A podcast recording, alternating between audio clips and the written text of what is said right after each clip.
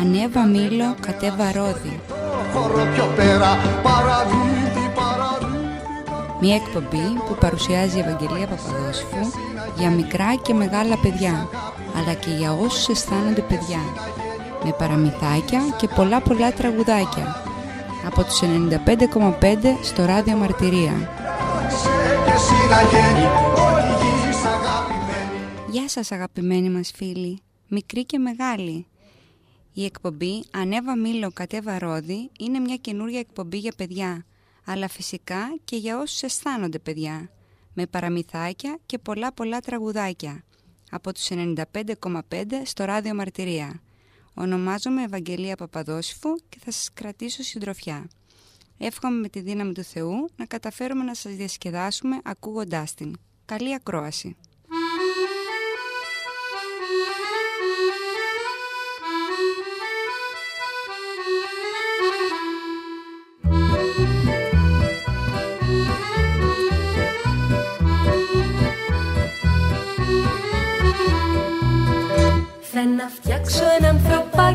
Γυρίσει όλη τη γη. Με δυο ρούχα μπαλωμένα και καπέλο από χαρτί.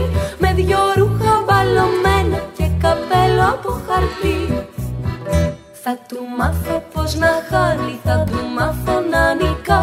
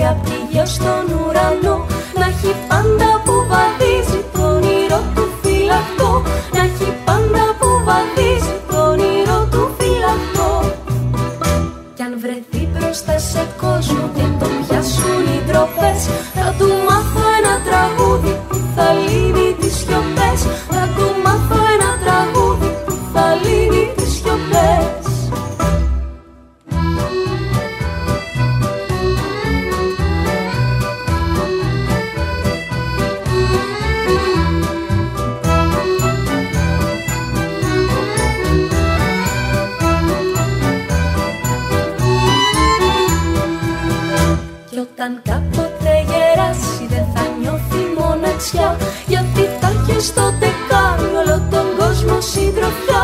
Γιατί θα έχεις στο κάνει όλο τον κόσμο συντροφιά. Κι αν τα βράδια του τελειώσουν πριν να γύρει και χαθεί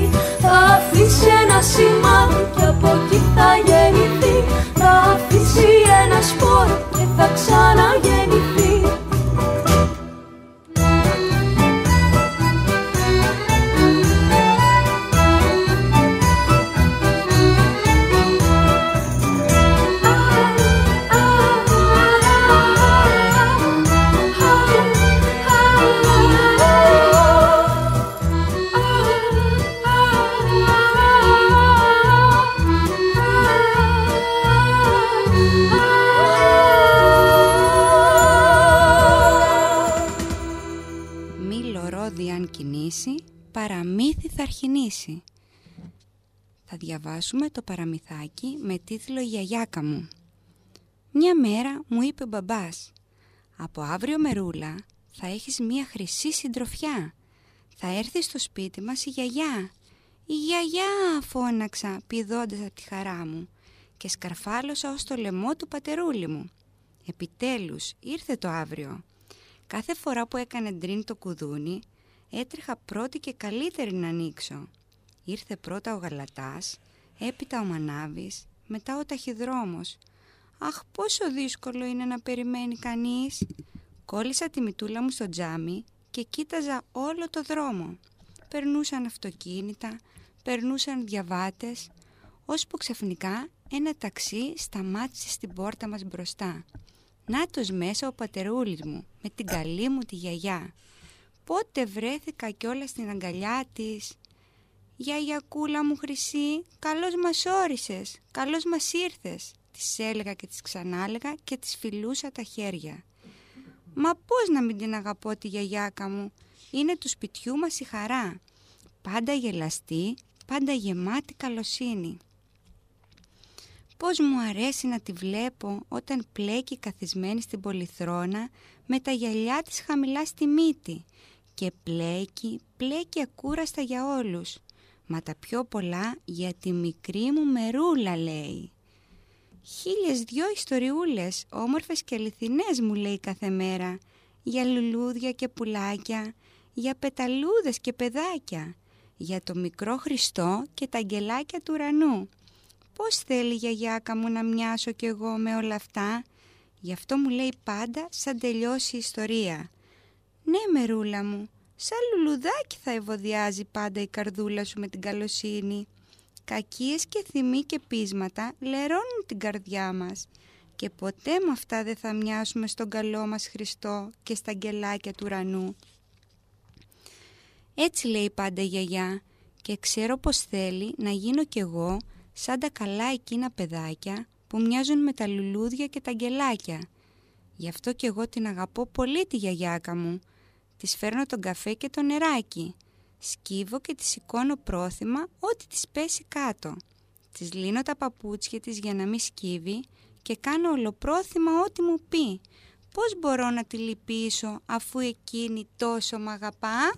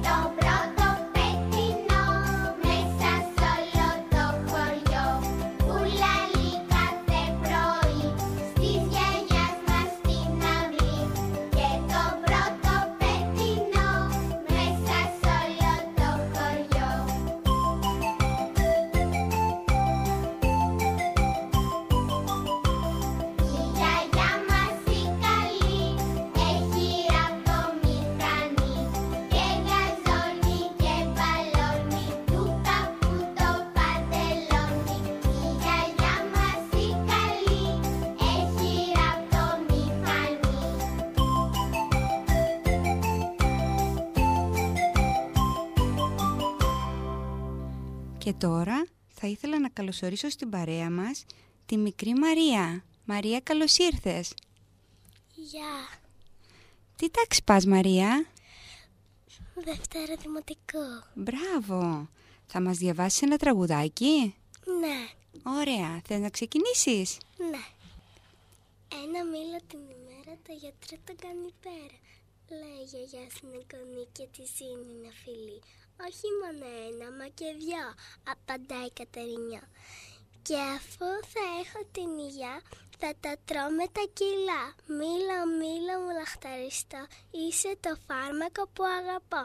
Μήλο, μήλο, σημαντικό, είσαι πρώτης τάξης γιατρικό. Ευχαριστούμε πάρα πολύ Μαρία. Σου αρέσει η εκπομπή μας; Ναι. Μπράβο.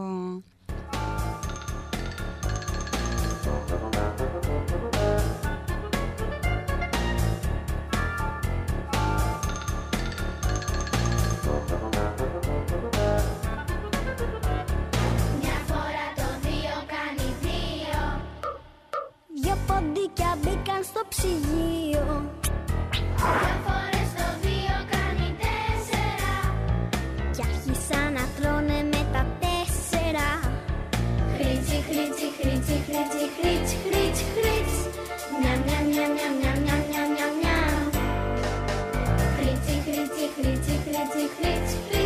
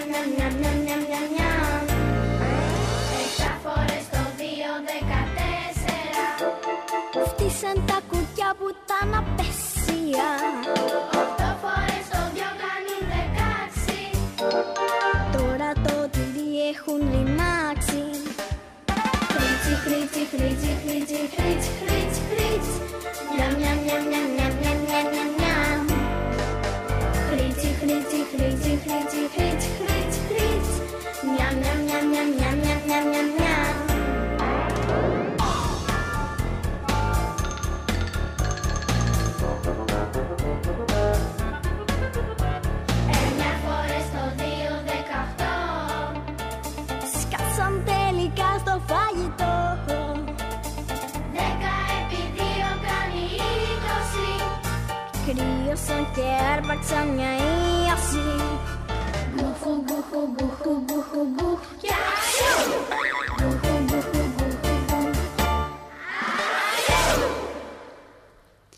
Μαρία, θα μας διαβάσεις άλλο ένα τραγουδάκι; Ναι. Για να σε ακούσουμε. Μπρος κάλλη ο απόνας, λέει γιαγιά τερψιθέα, που τώρα στα γεράματα θέλει να γίνει νέα. Και αρχίζει τη γυμναστική, αχ η μέση της πονή. Πάει στα, σ- πάει στα σπάι για, να, για θεραπεία και νιώθει μια λιποθυμία. Κρέμες φορά με το κιλό. Πάει και, σ- και στο χειρουργό. Κάθε ζάρα να χαθεί, φτού να μη μας βασκαθεί. Μπράβο Μαρία, υπέροχο. Θα διαβάσω κι εγώ ένα και θα μου πεις μετά αν σου αρέσει όπως και στα άλλα παιδάκια. Η αστερένια κορώνα. Μια φορά και έναν καιρό είπαν τα στεράκια. Για να δούμε εκεί στη γη κάτω τα παιδάκια. Τώρα που ήρθε η ώρα τους για να κοιμηθούνε. Άρα γιατί κάνουνε, πώς θα ετοιμαστούνε και όποιο πιο καλό παιδί θε να βρούμε απ' όλα, βραβείο θα του δώσουμε μια χρυσή κορώνα. Αστερένια, ολόφωτη, με ένα διαμαντάκι, που θα λάμπει εκεί στη γη σαν μικρό αστεράκι. Έβαλα λοιπόν παιδιά τα χρυσά τους κιάλια, πήραν στα χεράκια τους αναυτά φανάρια και έσκυψαν προσεκτικά όλα εδώ στη γη που η νυχτιά της σκέπαζε και ήταν σιωπηλή. Σιωπηλά σκορπίστηκαν σε όλα τα σπιτάκια, σε παλάτια πλουμιστά και σε καλυβάκια και όπου πόρτα ανοιχτή ή παραθυράκι στείλωνε τα μάτια του κάθε ένα στεράκι. Να ο τοτός που κάθεται τώρα στο τραπέζι και με γκρίνια στο φαΐ λέει πως δεν του αρέσει και η Μαρία βιαστικά πάει να κοιμηθεί δίχως καληνύχτα σας στη γιαγιά να πει. Πω πω, άκου και οι φωνές η μικρή Ελένη που η μητερούλα της να την ξεντήσει θέλει και ο γογός που λέμαργα τρώει τα μακαρόνια δες ντυμένος χώνεται τώρα στα σεντόνια. Ή γκρινιάζει ο Περικλής που στην κάμαρά του δεν κοιμάται μοναχός δίχως τον μπαμπά του και η Ρωρό που συμβουλές πάντα σ' όλους δίνει πάλι τα δοντάκια της ξέχασε να πλύνει. Αχ, τι κρίμα είπανε τότε τα στεράκια. Δεν αξίζουν για βραβείο τούτα τα παιδάκια. Πάμε να γυρίσουμε σπίτι μας ξανά, δίχως να χαρίσουμε δώρα στα παιδιά. Μα καθώς γυρίζανε, ένα αστεράκι στάθηκε περίεργος σ' όμορφος σπιτάκι και από το παράθυρο που σκύψε να δει, στο εικονοστάσι μπρος βλέπει ένα παιδί. Στέκεται γονατιστό, κάνει το σταυρό του, το Χριστό ευχαριστεί που τον άγγελό του. Έστειλε να το φυλά όλη την ημέρα και έδωσε τόσα καλά σε αυτό και στη μητέρα.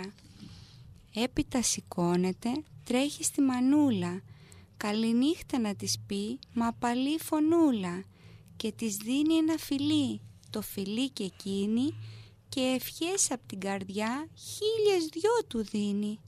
«Να ένα καλό παιδί», είπαν τα άστρα τώρα, έτρεξαν και πήρανε τη χρυσή κορώνα και του τη φορέσανε. Κι έτσι το παιδάκι λαμπυρίζει εδώ στη γη πια σαν αστεράκι. Σου άρεσε Μαρία; Ναι. Πιστεύεις θα αρέσει και στα παιδάκια που το ακούσανε; Ναι. Μπράβο.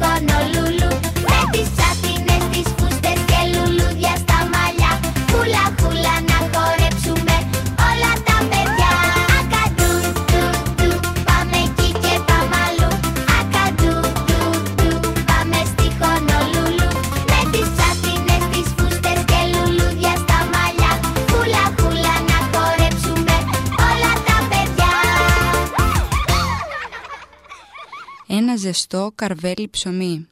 Σε ένα από τα μεγάλα μοναστήρια στη Θηβαΐδα της Αιγύπτου έζησε τα πρώτα χρόνια της ζωής του πριν φύγει για την έρημο ο Άγιος Ονούφριος. Νεογέννητο μωρό ήταν όταν τον έφερε και τον άφησε στο μοναστήριο ο πατέρας του, ο βασιλιάς της Περσίας, έπειτα από θεϊκή αποκάλυψη. Μέχρι ο μικρός Ονούφριος να γίνει τριόχρονών, ερχόταν στο μοναστήρι κάθε μέρα μία ελαφίνα και τον θύλαζε. Ζούσε σαν μοναχός και εκείνος ανάμεσα στους μοναχούς, ακολουθώντας τις νηστείες και μετέχοντας στη λειτουργική ζωή με προθυμία. Μέσα από τα παιδικά του μάτια τα έβλεπε όλα τούτα σαν να ήταν ένα ατέλειωτο παιχνίδι. Οι πατέρες του μοναστηριού τον αγαπούσαν πολύ και ο ηγούμενος είχε δώσει εντολή στον τραπεζάρι να του δίνει φαγητό όποτε ο μικρός Ονούφριος του ζητούσε γνωρίζοντας τις ιδιαίτερες ανάγκες που έχει ένα παιδί όταν βρίσκεται στην ανάπτυξη. Έχοντας σε τούτο το προνόμιο ο μικρός Ονούφριος πήγαινε με θάρρος και ζητούσε από τον τραπεζάρι, τον πατέρα ευλόγιο, φαγητό και έπαιρνε άλλες φορές φρούτα, άλλοτε ελιές, συχνά ψωμί και πότε πότε μέλι που του άρεσε ιδιαίτερα. Κάποια όμως στιγμή, ετούτη η επίσκεψη στην κουζίνα άρχισε να γίνεται όλο και πιο συχνή, πράγμα που έκανε εντύπωση στον τραπεζάρι. «Κάποιο ζώο θα ταΐζει ο Νούφριος», σκέφτηκε και αποφάσισε να τον πάρει στο κατόπι να δει τι κάνει το ψωμί που παίρνει. Έτσι λοιπόν μία μέρα Όταν ο μικρός Ονούφριος βγήκε από την κουζίνα κρατώντας το ψωμί του, ο πατήρ Ευλόγιος τον ακολούθησε. Με έκπληξη τότε τον είδε να μπαίνει μέσα στο ναό και να κλείνει πίσω του την πόρτα. Αθόρυβα και γρήγορα, ο καλόγερος καρφάρλωσε πάνω σε ένα τυχάκι και από το πλαϊνό παράθυρο κοίταξε μέσα στην εκκλησιά. Βλέπει τότε τον Ονούφριο να πλησιάζει στο τέμπλο, να στέκεται μπρος στην εικόνα της Παναγιάς, της βρεφοκρατούσας και απλώνοντας ανοιχτά την παλάμη του με το ψωμί να λέει στο μικρό Χριστό «Σου έφερα και σήμερα ψωμάκι, μιας και δεν σου δίνει κανείς να φας». Τότε ο μικρός Χριστός άπλωσε το χεράκι του, πήρε τη φέτα του ψωμιού και όπως το μάζεψε ξανά, εκείνη εξαφανίστηκε μέσα στην εικόνα. Όταν τα είδε αυτά ο πατήρ Ευλόγιος άστησε. Σαν τρελός πήγε τρέχοντας στον ηγούμενο και του τα διηγήθηκε όλα με κάθε λεπτομέρεια. «Άκουσε καλά τι θα κάνεις», του είπε χαμογελώντας ο ηγούμενος. «Δεν θα του ξαναδώσεις ψωμί και αν εκείνο σε παρακαλέσει, τότε να του πεις να πάει να ζητήσει ψωμί από εκείνον που τόσο καιρό τάιζε». Την άλλη μέρα, όταν στάθηκε ο Νούφριος μπρος στον τραπεζάρι για να του ζητήσει λίγο ψωμί, η απάντηση τον έκαμε να σκύψει λυπημένο στο κεφάλι του. «Δεν σου δίνω», του είπε ο πατήρ Ευλόγιος. «Αν θες ψωμί, να πας να ζητήσεις από εκείνον που τόσο καιρό τώρα τάιζες». Πέρασαν έτσι δύο-τρεις μέρες και αφού ο Νούφριος είδε πως δεν του έδιναν πια ψωμί, πήγε στην εκκλησιά και στάθηκε λυπημένος μπρος στην εικόνα της Παναγιάς. Με θλίψη τότε λέει στο μικρό Χριστό που κρατούσε στην αγκαλιά της. Μέρες τώρα πάω να γυρέψω ψωμί στον τραπεζάρι και εκείνος δεν μου δίνει. Μου λέει μάλιστα να πάω να ζητήσω ψωμί από εκείνον που τόσο καιρό τώρα τάιζα. Γι' αυτό κι εγώ ήρθα. Σαν τέλειωσε το παράπονό του, βλέπει το μικρό Χριστό να πλώνει το χεράκι του και να του δίνει ένα μεγάλο και ζεστό καρβέλι ψωμί. Το χεράκι του Χριστού βγήκε από την εικόνα και απόθεσε το ψωμί στα χέρια του παιδιού. Ο πατήρ Ευλόγιος ο τραπεζάρης, που κατά την εντολή του γέροντα παρακολουθούσε κατά πόδα στο μικρό ονούφριο και είχε γίνει η σκιά του, είδε τα όσα έγιναν σκαρφαλωμένος πάνω στο πλαϊνό παράθυρο της εκκλησιάς και λίγο έλειψε να πέσει λιπόθυμος κατά γης. Ο Ονούφριος πήρε το ψωμί γεμάτος χαρά στην αγκαλιά του. Το καρβέλι ήταν πολύ μεγάλο και με δυσκολία το σήκωνε. Μοσχομύριζε μάλιστα τόσο ωραία που η μυρωδιά του σκορπίστηκε σε όλο το μοναστήρι και έκανε τους πατέρες να βγουν από τα κελιά τους και να αναζητήσουν από πού έρχεται αυτή η ωραία μυρωδιά του φρεσκοψημένου ψωμιού. Με έκπληξη είδανε τότε τον Ονούφριο να βγαίνει από την εκκλησιά κρατώντας το μεγάλο καρβέλι και προσπαθώντας να ισορροπήσει το βάρος πάνω στα μικρά του χέρια. Αμέσως δύο μοναχοί έτρεξαν και τον βοήθησαν να το φέρει στην τράπεζα. Για μέρες πολλές ολόκληρη η αδελφότητα έτρωγε και χόρτενε από το ευλογημένο εκείνο ψωμί. Για το μικρό Ονούφριο ήταν σίγουρα μία πρόγευση του άρτου που ο Χριστός θα τον έτρεφε στην έρημο, όταν σαν ερημίτης θα ζούσε εκεί για 60 ολόκληρα χρόνια.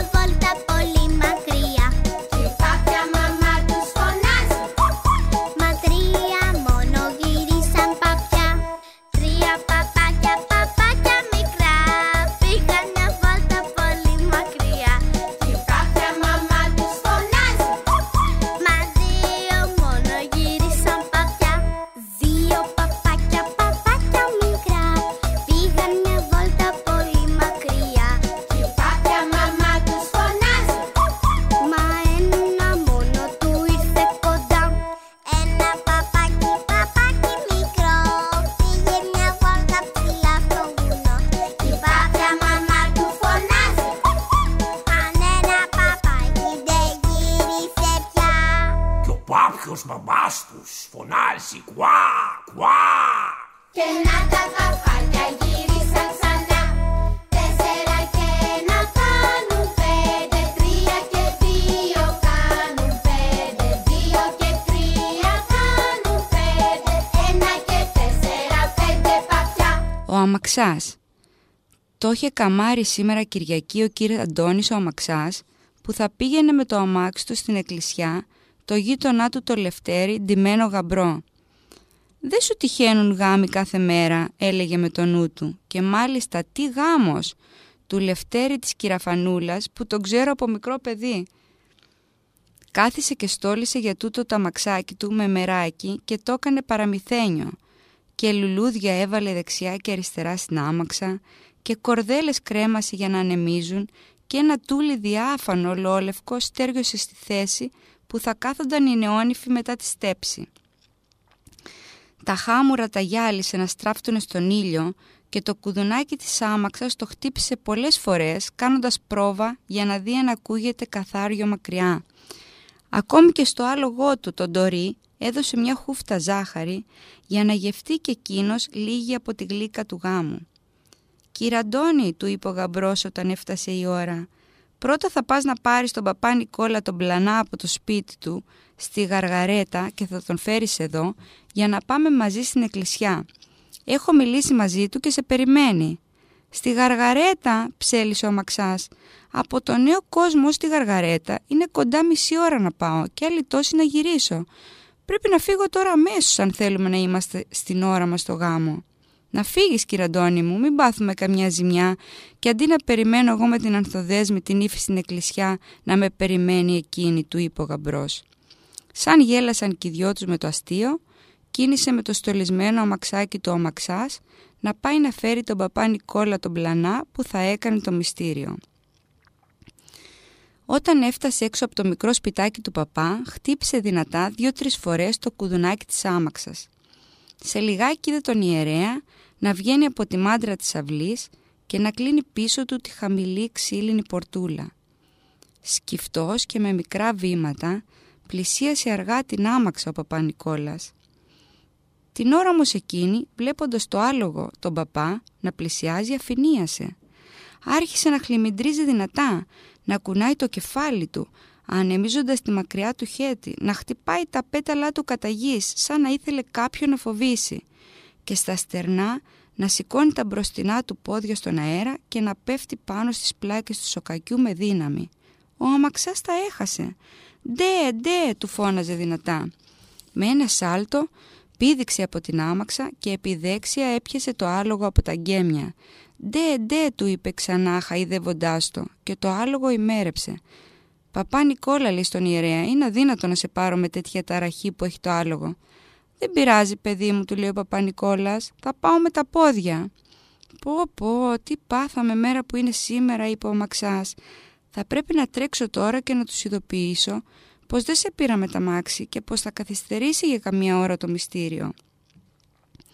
Έτσι και έγινε. Γρήγορο και ανάλαφρο ταμάξι, δίχως επιβάτη, γύρισε πίσω στο νέο κόσμο, στο σπίτι του γαμπρού, για να πει ο αμαξά στα νέα.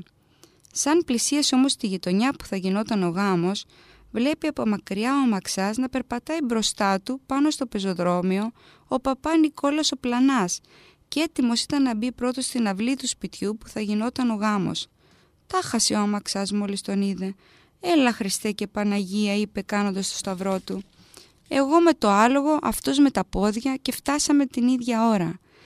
Χτυπώντας με το καμουτσίκι μια γερή κεντιά στο άλογο, πρόφτασε τον παπά Νικόλα. Με ένα σάλτο πήδηξε κάτω από την άμαξα και φιλώντας του το χέρι, μπήκανε και οι δυο μαζί μέσα στη χαρά του γάμου.